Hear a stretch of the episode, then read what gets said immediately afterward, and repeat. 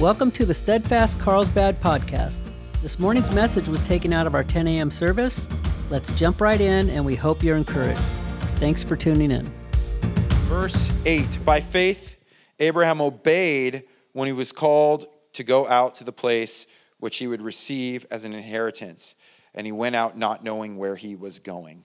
Uh, we're going to look at some points about lives in the Abraham, uh, the life of Abraham that made it him distinct, because we have Abraham as this like uh, this model of faith, this formula of faith. Like Abraham, it's it, we see it throughout in Galatians chapter three. We see Abraham being mentioned in in um, in Acts when Stephen is giving his his great message. Uh, but Abraham trusted God, and it was accounted to him as righteousness. And um, we, I learned to love the idea of Abrahamic righteousness. What Abrahamic righteousness looked like. This uh, old, before Christ, pre Christ version of what faith really looked like, and how it was still looking to Christ, it would be the fulfillment of what Christ would do. But there were some very practical things in the life of Abraham that uh, we can look at and we can see uh, that God blesses these things and that these are also uh, signs of an active, healthy life of a believer. And so the first we see is Abraham went. Where, what did he do? By faith, Abraham obeyed when he was called to go out to the place which he would receive as an inheritance and he went out not knowing where he was going. Uh, Abraham was from Ur of the Chaldeans, he was, which is southern Iraq, and um, this is where he grew up. This is where he is from. It was an ancient city. Even at this point, it was uh, established. His father had idols. There's no reason to believe that Abraham was like a guy that grew up and just knew God. Seemingly, God reached in and grabbed Abraham and he, he reached into his life and, and uh, came and changed him. Uh, so, Genesis chapter 12, we're going to see here, we're going to read in a second, uh, is right off the heels of what? What's in Genesis chapter 11? Remember this, this is like the kind of like the first part of the history of man is, is 1 through 11, and then 12 starts a whole new thing through Abraham. But it's the Tower of Babel right? And so the Tower of Babel, what's going on in the tower with the Tower of Babel? They, it's like a monument to humanism. It's a monument to uh, self and arrogance. They think they could reach the heavens on their own account. So they start building and building. They're like, they were, they were really smart. I think they're really intelligent. They had come up, and we, to this day, there are, are things that were built thousands of years ago that we go, how did they do that? I mean, there was a lot of uh, brilliant minds working, which I think speaks to how good God is and how much He's, he's created us to create. Even when we do it for evil, we have this innate ability to make some amazing things, to look at beautiful things. Yesterday, we went to the Dodger game. Um, I'm a Dodger fan, so it was my son. He was wearing his hat, you know. Um, and we got to go, and we were right behind home plate. It was so awesome. Not, I mean, like some rows behind, but you know. And we were driving home, and you know, maps takes you all these crazy ways to get out there. And we went across the LA River. And the bridge is so beautiful, like all the architecture. And this is actually was was known. If you ever go to like Europe, you can see this. In Rome, you you see like the most insane, beautiful buildings, and you're like, what is that place? And they're like, oh, that's uh, the DMV. You know, I mean, not really, but you know. And you're like, wait, what? Or that's uh, that's the post office. And you're like, this is like the most grand looking thing I've ever seen in my life. And this was actually used to be a really important thing in society was building beautiful things. And I think it's actually really important the, with the image of God. Now we've gotten to the point where like bare bones, man, slap it up, concrete, here we go. On to the next one. But it speaks to value, it speaks to beauty. And uh, so there's this great ability in us to make these beautiful things, but there's also, with that creativity, we can come up with some really gnarly bad things. And the Tower of Babel was an attempt to go around God's way, to do it their own way. And it literally says, let us make a name for ourselves. So, what does God do? He comes down, which they never got there. He comes down and he scatters them. So, Abraham would be part of a scattered group from those people. And again, in an idolatrous culture, God calls him out of a lifestyle. So if you think that you are like, well, I wasn't really born into it, you, you have really good company. Most of the people we see used by the Lord weren't necessarily born into it, you know? And so Abraham was called out of that place. We see in Genesis chapter 12, verses 1 through, th- through 3, the, the beginning of Genesis 12. Now the Lord said to Abraham, Get out of your country, from your family, and your father's house to a land that I will show you. I will make you a great nation. I will bless you and make your name great, and you shall be a blessing. I will bless those who bless you, and I will curse the, him who curses you, and you and in you all the families of the earth shall be blessed. So God begins this covenant with Abraham. It's a multifaceted covenant. It's the Abrahamic covenant. I'm calling you out. I'm letting you know I will be your God. What, what is he going to do? I'll give you a land. You're going to leave where you were from, and I'm going to give you a land. I will make you a great nation. I will make your name great. Remember, what was going on in Babel? We'll make for ourselves a great name. This is the contrast, right? When, when you are trying to make for ourselves a great name, what happens? Destruction, chaos. When you allow the Lord to humble our, when we humble ourselves in the sight of the Lord, we allow Him to lift us up into these places. So, whose idea was this? Let's be really clear. Whose idea was this? God's. This was God's idea as he's speaking to Abraham. And he says, I'm going to make you a great nation. I will give you a great name, and you're going to be a blessing to all peoples. Oh, eventually, we know that from Abraham is going to come the Messiah.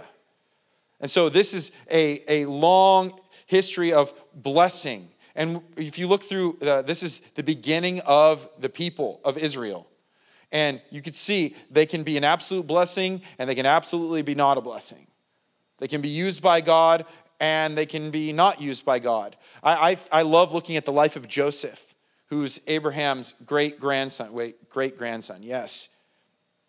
Joseph, who was this uh, man full of integrity that was walking in the same kind of righteousness God had called Abraham to, which we'll talk about in a second where he, he wasn't going to the ways of the world, even though he was sold into Egypt, even though he had been done dirty by Potiphar's wife, and, and even though he'd been had all these horrible situations come up in his life, he chose not to let these things affect him and to continue to trust God. I mean, they affected him but not, not to the point where he was going to walk away. He continues to honor and trust God. And through the life of Joseph, how many people were saved in the time of that famine when he was able to uh, interpret the king's dream for such a time as this? See that in the life of Esther.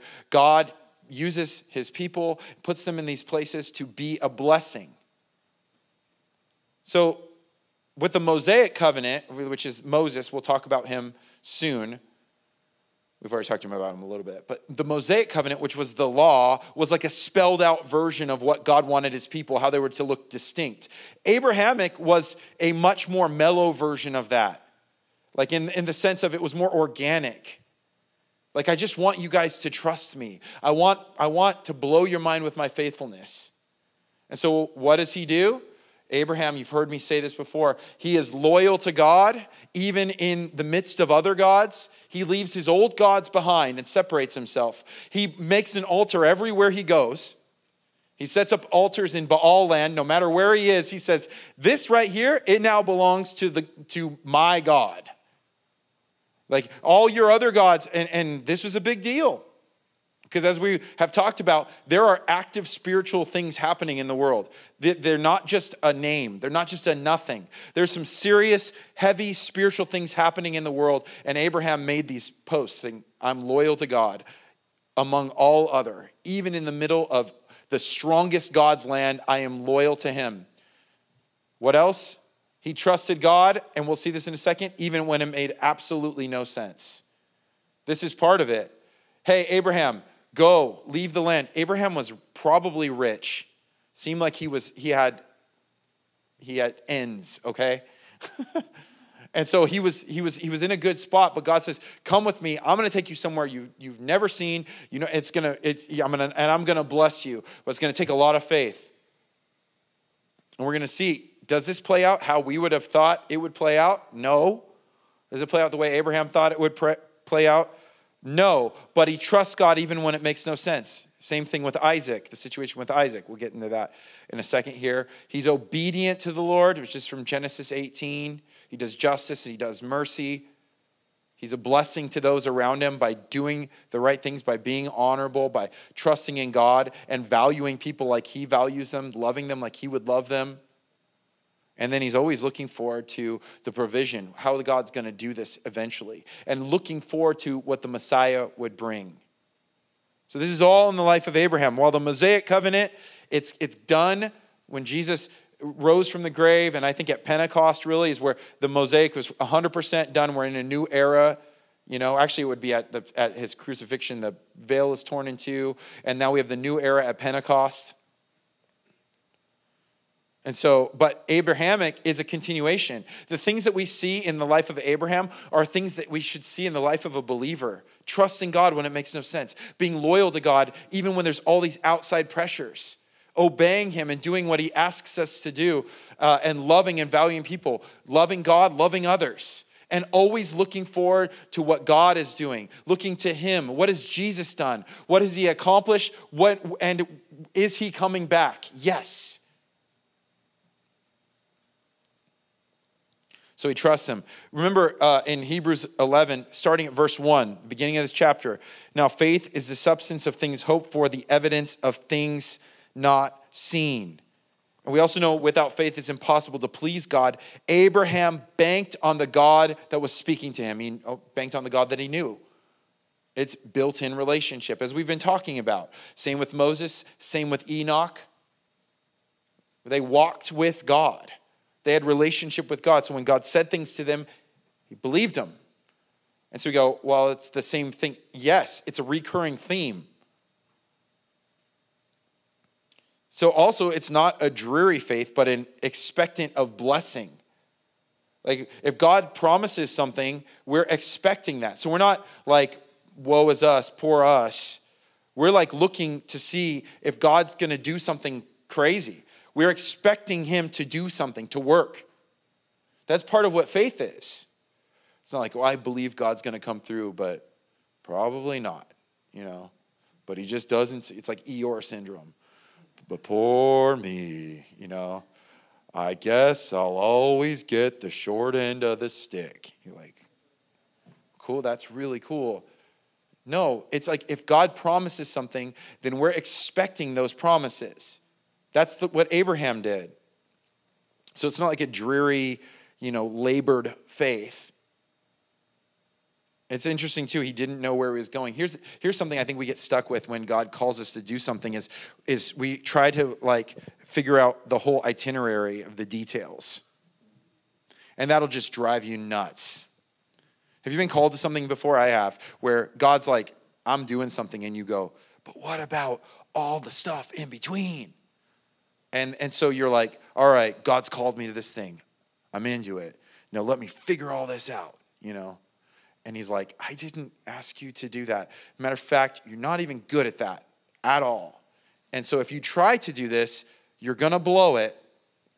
Or, and I'm just, you know, spitballing here, you could trust me, and I will be the one that will provide the way to the thing that I've actually told you to do. Like there, there's a plan here. You don't have to worry about all the details. Like I'm gonna, if I promise to do it, I'm gonna do it. So what does Abraham do? He doesn't get caught up in all the details. He's like, well, where am I gonna go? I don't know how to pack. You know, what kind of a land are we looking at? I I I, I don't understand. Just, he just went. And I think we probably miss out a lot of times by not just going. Verse 9, by faith he dwelt in the land of promise as in a foreign country, dwelling in tents with Isaac and Jacob, the heirs with him of the same promise. For he waited for the city which has foundations, whose builder and maker is God. So we see Abraham went, he was quick to go. When God said it, he just went for it. We also see Abraham endured, he dwelt in the land. The calling to Abraham was when he was 75. Okay, started at 75 uh, he says, I'm going to make you a great nation. 75 is pushing it to have a baby, right?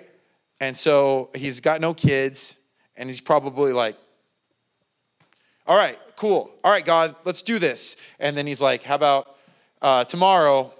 Maybe we can have a baby, you know? And he's like, Well, let's go ahead and wait another 25 years or so. And so he goes out, trusting God, and he's living in tents, and he's seeing no fulfillment of the promise initially. This is where a lot of people give up, isn't it? When God calls you into something and you know, and this is the thing, you know He's called you into it, and then you decide to leave even though you know you've not been released from it. But why? Because I'm tired. I'm sick of it.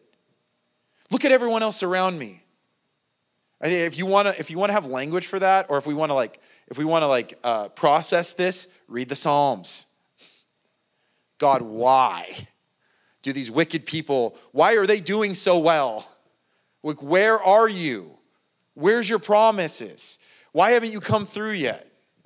And I love it. It's, it's a, a, many of the Psalms, by the time you get to the end of it, yeah, but you're faithful. And I think these are the kind of conversations God's not scared to have with us. We can have these conversations. But if we just decide, eh, abandon ship, I'm out of here, we're going to miss out on the blessing. So, what is happening? God calls Abraham. He takes the initial step of faith. This is a beautiful thing. Many people take a step like this of faith. The second step, where Abraham endured, is where a lot of people are gone.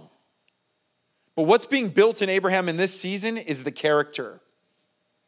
And this is where this, the, the grind, this is where the character is built.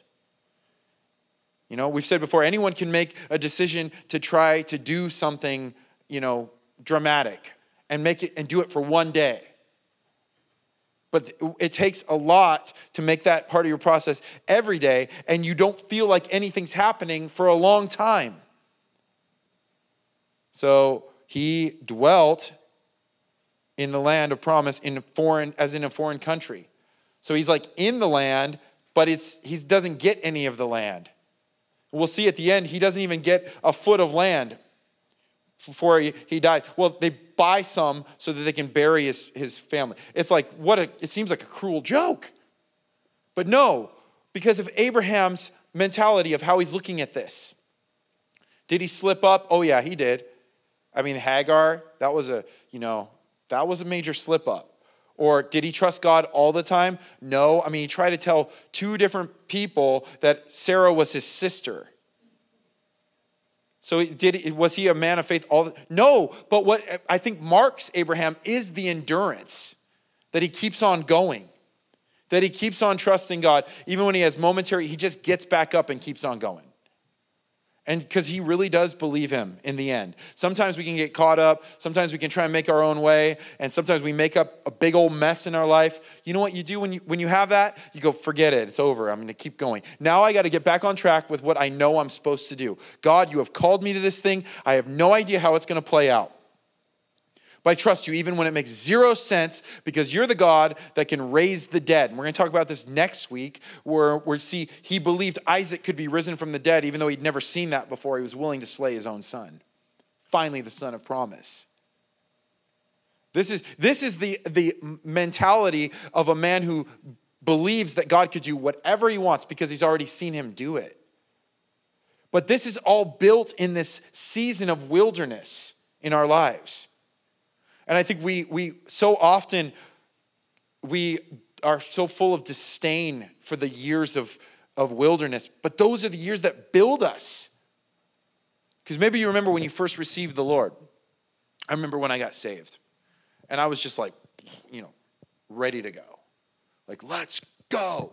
And reading every verse, and you're like, have faith of the mustard seed, and I'm like trying to think of how much faith that would be, I'm ready to throw Big Bear into the desert, you know, because I was ready to move a mountain, you know. San Gorgonio, San Andreas, let's do some reordering. Because it's just like, God, I just want to see you do some crazy stuff. And, and, there was some real excitement, some real joy. God met me there in a really miraculous and clear way. But the years that followed weren't nearly as full of hype. But those were the years that built and built and built. And it's like, well, will you really walk with me even when it's when you're not like emotionally hyped about it? That's why it's got to be really careful. Uh, a lot of modern Christianity is like emotional. It's all emotional. And what, what do you do after an emotional, you're, you kind of, you know, deflate? We got to have something more than just emotions. Not that emotions are bad. They can be used by God, but uh, as the saying goes, they make a great servant and a terrible master. So we can we love the Lord our God with all our heart, soul, mind, and strength. I think there's some their passion is a big part of that. Being zealous is a big part of that. Caring, big deal. We need to care. We need to be like excited about this kind of stuff. But like it's got to be more than that. And that's where it's built in the long term. Best way we can think about that is is in a marriage situation. You know, they, that's what they say. Oh, here's the honeymoon phase oh, and here's the seven year itch. Don't put that stuff in your head, right? But as you grow and you continue to grow, it gets better and better and better. But it's through some of like the most, you know, the the the, the days of children and you know like work and and exhaustion and when will the day end and you know all these different things. You're building and you're trusting and you're working together and and you're and you're finding joy and you're finding all this and it's it's no hype. There's no hype. But you start really enjoying and and and it, it's the character it's the building it's the it's the reality. This is the stuff that has roots. So abraham is in is living in this place. And so by faith he was able to remain faithful in waiting he's able to remain by faith in not seeing the fulfillment right away so, can I encourage you if you've been praying for something and you haven't gotten it, it answered in, in this today or in the last hour or in the last month or in the last year, in the last 10 years, don't give up hope if God's put it in your heart to do it. I think that's a really good word for those who are not, you've kids, family, friends, spouses that don't know the Lord. Do not give up praying for them. Don't give up. Don't give up. Trust, keep trusting in the Lord. Keep on bringing it to the Lord. I think partially why that works really well is also because uh, a lot of times when we try and manufacture it or our hands are too much on it, like really bad things happen. Because you start taking control and controlling people. Um, I don't know, but you can smell it when they walk in the room. And, and especially if you have kids and they sense your control, they're like, you know. But there's something about surrendering that to the Lord where you're active, but you're surrendering it. Lord, this is yours. So keep trusting in you. Because what is Abraham looking for? He's, he calls him something bigger than ourselves. This is the idea. God is calling him to something bigger than, than he could come up with on his own because it's going to require faith. There's faith needed. God is sanctifying now Abraham in this process and it may take longer than expected. But what's Abraham's goal? What's he looking for? What's he waiting for? It says, For the city which has foundations, whose builder and maker is God. Direct contrast to Babel, right? This is ours. This is man's. We're going to make a way. He's like, I don't want that. I want the one God's building. You know, as for me and my house, we'll serve the Lord. That's what Joshua said. Like we think about Christ as the cornerstone. When you're building, that's the most important block. It's what everything is built upon. I want God to be the builder of this. And so he's like, I'm willing to wait because I don't want to manufacture this on my own. And I think part of that is failing and realizing whenever I try to do it, something bad happens. Like, even though it sounded good at the time. And it's so funny, we can mock Abraham and Sarah in the Hagar situation, but like when you're in that spot, maybe, maybe God helps those who help themselves. Right? Isn't that that great theological point? In the, the, that's in the good book, that's not in the Bible. Well, it's from the good book, you know.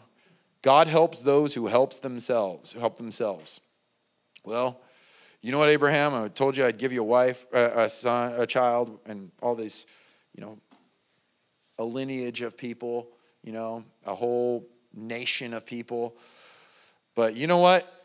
You're going to have to impregnate another woman to do it, you know, but I'm not going to tell you to do that. You're just going to have to kind of figure that one out on your own. Actually, your wife will bring it up, and don't worry, that won't backfire. Like, what in the world? I mean, and, and the effects are, we still feel the effects. So I think Abraham's like, you know, I'm done building on my own. I need a foundation. It's the Lord. What, what, how wise and how happy is the man that gets to that place? I'm done building on my own foundation. I will wait as long as it takes for God to build it. Like, it's a good thing. Uh, by faith, Sarah herself also received strength to conceive seed. She bore a child when she was past the age because she judged him faithful who had promised. This is both of them together, trusting God, believing God still, even though she laughed. It's like a funny scene.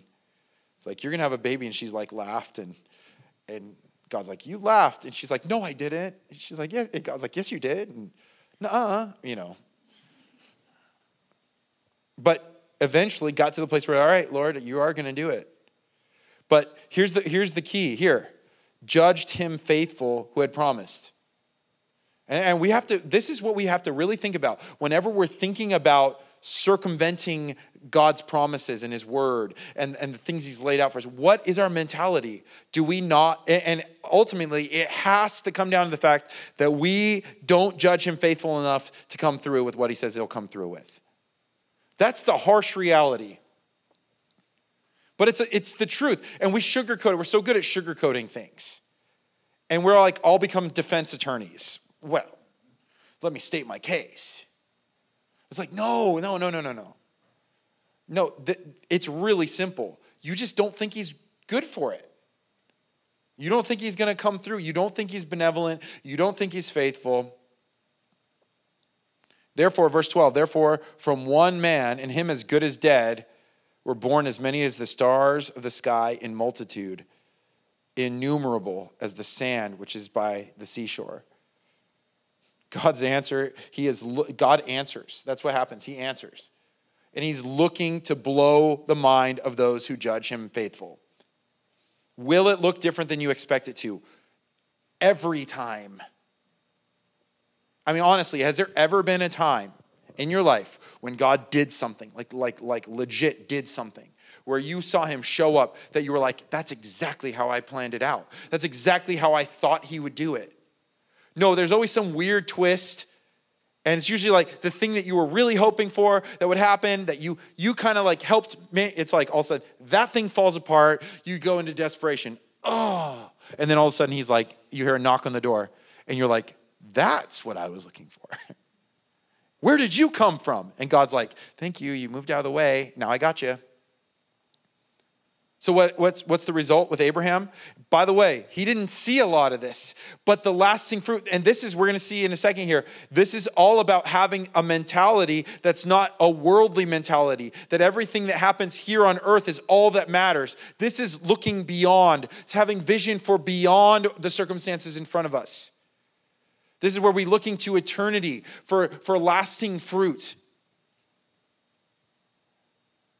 because God absolutely fulfilled the promise. Abraham got a glimpse of it. He didn't really get the land. He had Isaac. He ended up having, he had Ishmael, he had Isaac. He ended up having more kids later, which is wild. I don't think that gets enough press.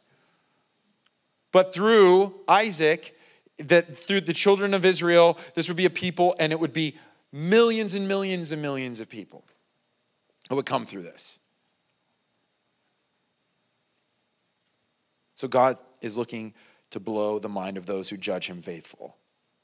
It's not in our timing, but it's it's always a more powerful end than you could ever imagine. And when God does it, I, am every single time God has done it, I, I just remember just say I sit back and I go, wow, God, you are unbelievably huge. You are so amazing. You are so faithful. You are so big. You're so, oh. It's like, and, and then you get the glimpse of like what you see throughout the Gospels, astonished in awe when they talk to Jesus. You're like, I just had the moment. And, and he's like, you can have a lot of those if you live by faith.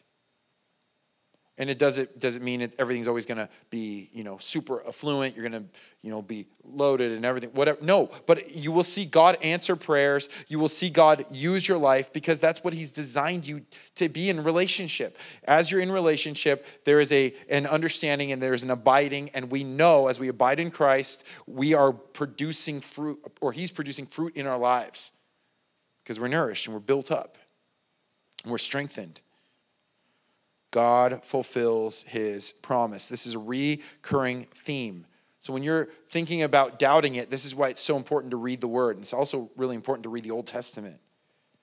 Because just look at what it looks like to trust God and how he takes care of everything he said he would do. Because you hear those big promises to Abraham, you're going to have a land, right? Did he end up with a land? Did his people have a land? Yes. Did it, was there nations upon nations upon nations that were built off of him? Was his name made great? Is there a greater name in the Old Testament than Abraham? We're still talking about him. And what did he do? He just trusted God. Was he a blessing to all nations? Through him would come the greatest blessing of the Messiah, through his line. What did God do? He fulfilled some very grandiose promises. like great, massive promises, he, he fulfills them. That's so cool. So it's a recurring theme of God fulfilling his promises. When he says it, he does it. Verse 13, these all died in faith, not having received the promises. He didn't fully receive them, but having seen them afar off, were assured of them, embracing them, and confessed that they were strangers and pilgrims on the earth. Abraham had vision. He was able to see what was not seen. He was able to look beyond the circumstances, able to look beyond what was happening right in front of him. They never got to experience the fullness of the provision, but they saw it coming. They got to be a part of watching it lay out, and indeed, through the seed, we see everything. It all happened through the seed of Abraham also, it's important, this is part of faith. We trust that God holds the future and that our part, our obedience, would lead to more fruit than we could imagine if we just trust Him. And there might be fruit we never get to see on this side of eternity, but rest assured that obedience will pay off in the long run. He was able to have heaven in mind, so they were able to live on earth the right way which, as we see, is intense. Verse 14 For those who su- say such things declare plainly that they seek a homeland. And truly, if they had called to mind that country from which they had come out, they would have had opportunity return, to return. But now they desire a better, that is, heavenly country. Therefore, God is not ashamed to be called their God, for he has prepared a city for them. There's no turning back. Remember now, this is written to the Hebrews who are considering going backwards. And the old covenant no longer exists. So, Abraham, if you go backwards, you get nothing. You know, it's like uh, Charlie and Chocolate Factory or Willy Wonka. You get nothing, you know, where the Grandpa Joe screwed that up so bad. It was a selfish man. I mean, just if you're ever feeling like what kind of a man do I want to be? Watch that and think, not Grandpa Joe. Got his grandson working, and you know he's just chilling in bed until it's time to go to a cho- chocolate factory, and now he's dancing. He's dancing, gets up, he's dancing, throws away his cane. You're like, bro, how long have you been making your daughter and grandson live this peasant life, and you could have you could have been dancing, bro. You could have, I mean, like dancing. You could have, this could have been a thing. Anyway, so that's a side note. But that is all you'll remember probably from, anyway. But you get nothing. You go back, you get nothing. And this is the warning the author is trying to remind the Hebrews you can't go back. Like Abraham wasn't looking, he was looking forward to the provision of the Messiah. You got it. You've got it. He was looking forward. He didn't even get to see it all. He was looking forward for what would come. He was looking forward to the day. He didn't he got glimpses of it. He get, didn't get the whole thing. You've been given the whole thing. You can't go back. There's nothing to go back to. So imagine God starts blessing Abraham. He starts seeing these things happen. And he's, he's, he's like, whoa, this is wild. And he has Isaac, and he's like, I had my kid. And, and, and he's like, but I haven't gotten the land yet. Uh, you know what? Got my son. I'm going home. We are not talking about Abraham today. We're not. Because he backed out, missed out on what God was doing. He decided, man, I'm done. Instead, instead, what does he do? They have a better desire, that is, for a heavenly country. They, were, they weren't just looking for what is here, they're looking for what is to come. And, and again, the most important thing is God does it. Remember uh, uh, Moses, after it brings the children of Israel through, and then they're um, Sinai, and then there's the gold calf, and then there's all these issues, and um, God's like, I am so done with your people. I'm starting over with you, Moses. Let's go. I'm just going to do it with you. I'm done with all of them.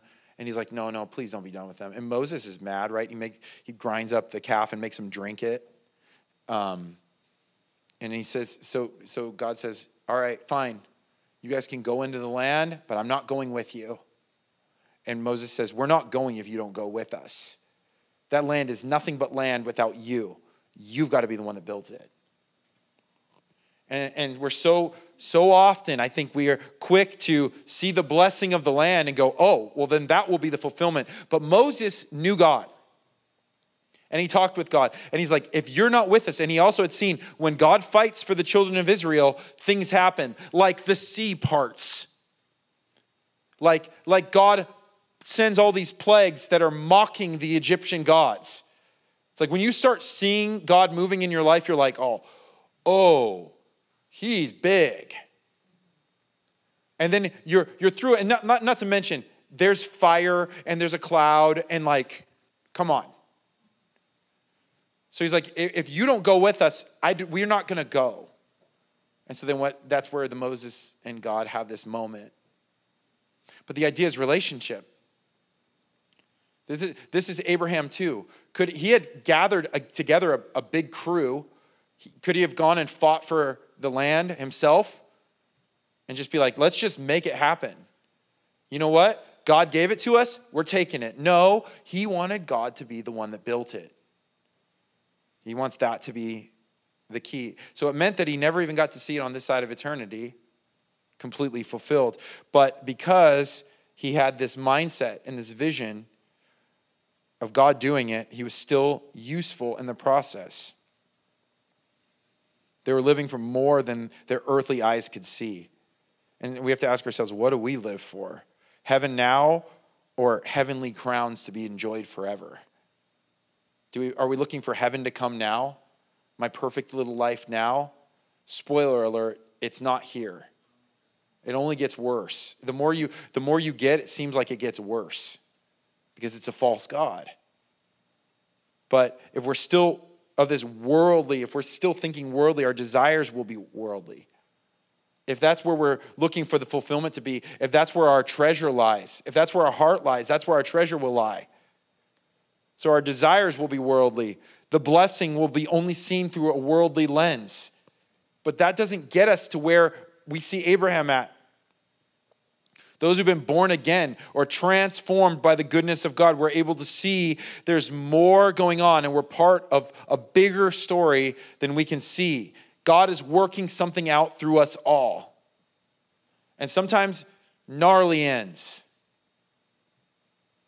Abraham's name was made great because he was loyal to God and his calling. That's why his name is great. He didn't build up from. You know what's the Tower of Babel? It's like, who are those people? They're just like a clumped up group, you know? Then we have Abraham. And we've mentioned the life of Moses when he was born, right? Who's named? Pharaoh, generic name. What were the names? The two midwives who saved, saved him. Those are the ones that are named. Those are the ones that God's going to give uh, honor to. So, you know, Abraham's name was great because he was loyal to God and his calling. He trusted even when it made no sense. He was obedient to the Lord to, to be just, to do mercy. And, and he was a blessing to those around him. He trusted in the finished work even though he couldn't see it. And Jesus is the fulfillment. He's the finished work. He's the culmination. And he's the one that builds, that we can really build our lives on, on the cornerstone. So we live with expectation he's not done with us. So we're looking to seek, and we're seeking for a better foundation because we know who the best builder is. You're not, you know, in Lego, uh, Legoland, they have like master builders, you know, like the, they were like, they're the people who build them. And they're like, if you do the little cruise, they're like, this one's made out of 700,000 Legos. And you're like, wow, that's a lot. You're just thinking about someone sitting there and just building. These are master builders. I mean, I can build a rectangle house. I could put some windows in it, even, you know. I mean, these people are building like yaks and stuff that are standing up and the Eiffel Tower and who knows what else, right? All kinds of stuff. So we trust the master builder, just like Abraham did. He's like, man, this ain't going the way I thought it would go, but I'm gonna, I'm going to, even though I slip up. And by the way, if you we're slipping up, we're gonna have a communion here. There's a good place to come back to the cross. And, and why do we why are we supposed to do this often? Because we slip up often. We forget that we're not it. We forget that we're not in charge. We forget that God is doing it in us, and we start building our own foundations. We start building on the sand, and He's like, please don't build on the sand. Please don't build on the sand. And you're like, yeah, but this is gonna be awesome. And then the storm comes, and it's like, oh man. And he's like, all right, let's start over. So, Abraham's life is an example. It's an example of a life of trust, a life of faith. Abraham trusted God, and it was accounted to him as righteousness. Abraham, remember, Abraham went when and where God told him to, without, I mean, he just did it because he trusted him. Abraham endured even when it took longer than expected because he trusted him. Abraham had vision even when the details weren't worked out, even when it seemed like things were going a different direction, even when it felt like I, I, I don't know what's happening, he was able to see beyond what's going on surface level. He was able to see with a heavenly vision. And Abraham received blessings, a lineage, a reputation, a legacy. This is all done because of the work of what Jesus did on the cross. We now can be part of that too, where we find ourselves fully trusting in. First of all, the first thing is trusting in and surrendering to the fact that He died on the cross for our sins, trusting that we needed a Savior and trusting that He is that Savior. That we're now cleansed by the blood of Jesus and that there's no better foundation we can build with our own intellect, with our own anything, but to fully surrender to Him and to trust him and the, what he's done. And then to surrender our lives to him to say lord you, you've saved me. You've renewed me. You've put your spirit within me. I'm a new creation in christ. Now use this body. Use this mind. Use this heart. Use my resources my creative ability my, my, my influence for your glory. And then allow god we allow god to, to be the foundation that we build everything upon. Everything is underneath that foundation, and everything is worked into that. And so we're reminded again this morning all of this was done and accomplished by God sending his son, Jesus, to come and to die on the cross for our sins. Why? Because we're sinners. We know this. And we know how easily it is to turn inward on ourselves and to think about only ourselves and to try and scrape together some sort of heaven on earth here and now. God saved us from all of that the mentality, the thinking, the sin, the pain, the shame, the struggles, all of it. And he says, no matter where you've come from, no matter what sins you've done, pre Christ, post Christ, there's still forgiveness at the cross. Thanks for tuning in. If you'd like to join us in person, head over to steadfastcarlsbad.com for more info. God bless.